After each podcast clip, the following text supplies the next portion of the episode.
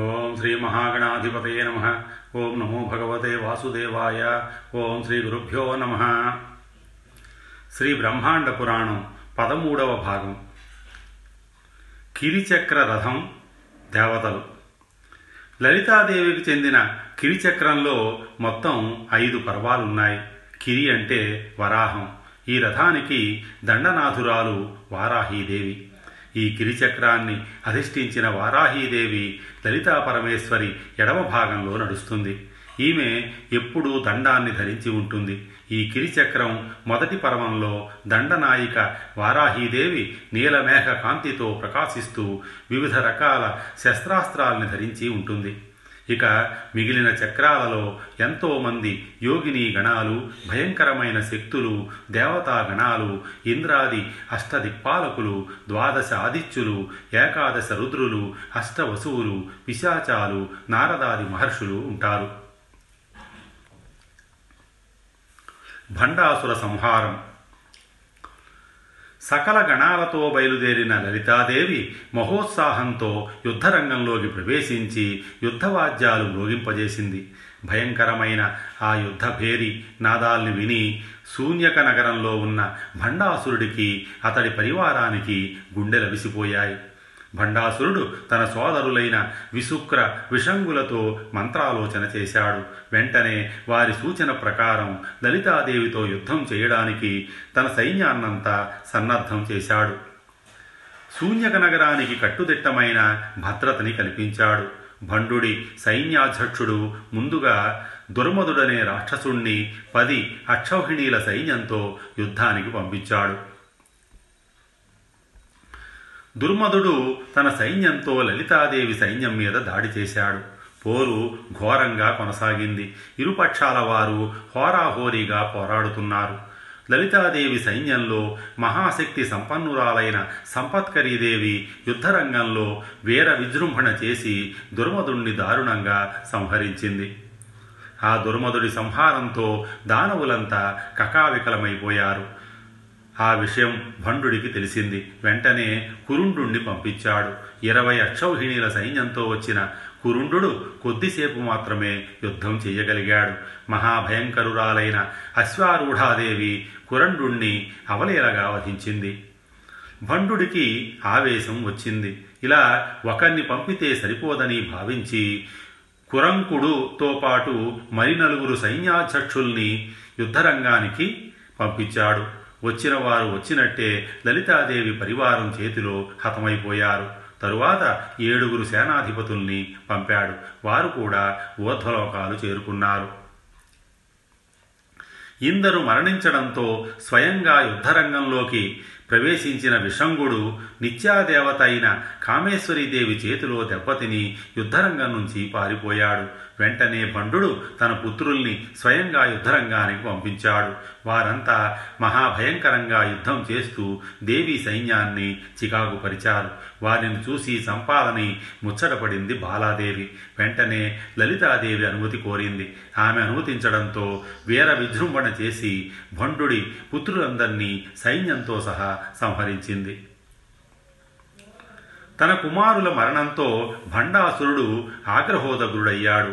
విశుక్రుణ్ణి పిలిచి లలితాదేవి సైన్యం ఉన్న ప్రదేశంలో జయానికి విఘ్నం కలిగించే యంత్రాన్ని స్థాపించి రమ్మన్నాడు. అయితే విశుక్రుడు స్థాపించిన యంత్రాన్ని గణపతి భేదించేశాడు. ఇది తెలిసి ఒకేసారి మహాబలవంతులైన విషంగ విశుక్రులని అపార సైన్యంతో సహా యుద్ధానికి పంపాడు భండాసురుడు. వారిద్దరూ మహామాయావులు. చిత్ర విచిత్రంగా యుద్ధంలో ఎన్నో మాయోపాయాలు ప్రయోగించారు. చివరికి మంత్రిని శ్యామలాదేవి చేతిలో విశుక్రుడు, దండనాయకి వారాహి చేతిలో విషంగుడు ఘోరంగా మరణించారు.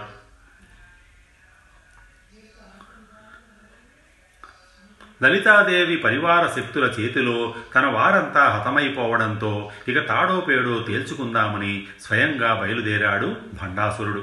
కుటిలాక్షుడు రెండు వేల నూట యాభై అక్షౌహిణీల సైన్యంతో భండాసురుడి వెంట నడిచాడు. కుటిలాక్షుడు కాక మరో నలభై మంది మహావీరులైన సైన్యాధిపతులు కూడా తమ తమ గణాలతో యుద్ధరంగానికి నడిచారు. అంతటి అపార సైన్యం నడవడానికి భూమండలం సరిపోలేదు. కొందరు ఆకాశ మార్గం ద్వారా రణరంగానికి వచ్చారు. దేవీ సైన్యానికి భండాసురుడి గణాలకి మధ్య యుద్ధం ప్రారంభమైంది. వారిరువురి మధ్య జరుగుతున్న పోరులో కోట్లాది మంది అసుర సైన్యం హతమయ్యారు. దేవి భండాసురులు పరస్పరం ఎదురుపడ్డారు.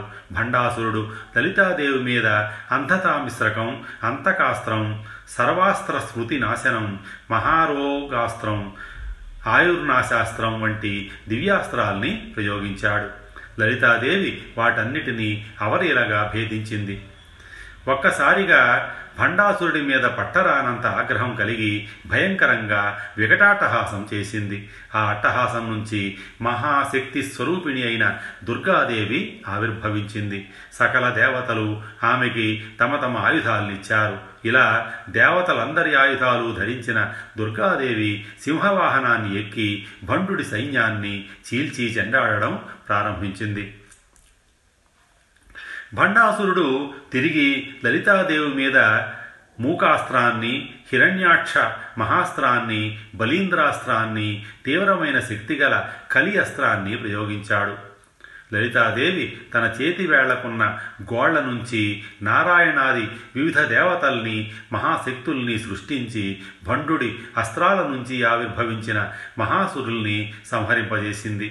ఈ విధంగా వారి మధ్య ఘోరంగా యుద్ధం కొనసాగుతోంది. చివరికి అన్ని అస్త్రాలు విఫలమవడంతో భండాసురుడు ఒంటరిగా నిలబడిపోయాడు. అదే సమయంలో లలితాదేవి కోటి సూర్యుల కాంతులు వెదజల్లే మహాకామేశ్వరాస్త్రాన్ని ప్రయోగించి భండాసురుణ్ణి వధించింది. భండాసుర వధతో ఒక్కసారిగా దేవీ సైన్యంలో హర్షాతిరేకాలు ప్రారంభమయ్యాయి. సకల దేవతలు నింగి నుంచి పూలవాన కురిపించారు. దేవగంధర్వ స్త్రీలందరూ దేవికి మంగళహారతులిచ్చారు. అప్సరసలు ఆనంద నృత్యాలు చేశారు. లోకాలన్నీ శాంతించాయి. బ్రహ్మాది దేవతలు దేవిని మహావైభవంగా ముక్తకంఠంతో ఇలా స్తుతించారు.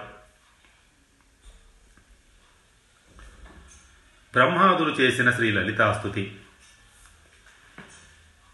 నమో నమస్తే జగదేకనాథే, నమో నమః శ్రీ త్రిపురాభిధానే, నమో నమో భండమహాసురఘ్నే, నమోస్తు కామేశ్వరి వామకేశీ. చింతామణే చింతాదానదక్షే, చింత్యే చిరాకారతరంగమాలే, చిత్రాంబరే చిత్రజగత్ప్రసూతే, చిత్రాఖ్యనిత్యే సుఖదే నమస్తే.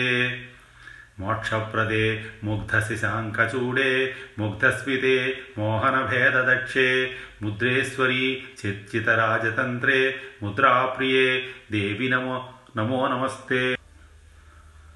క్రూరాంతకధ్వంసిని కోమలాంగే, కోపేషు కాళీం తనుమాదధానే, క్రోడాననే పాలిత సైన్యచక్రే, క్రోడీకృత శేషభయే నమస్తే.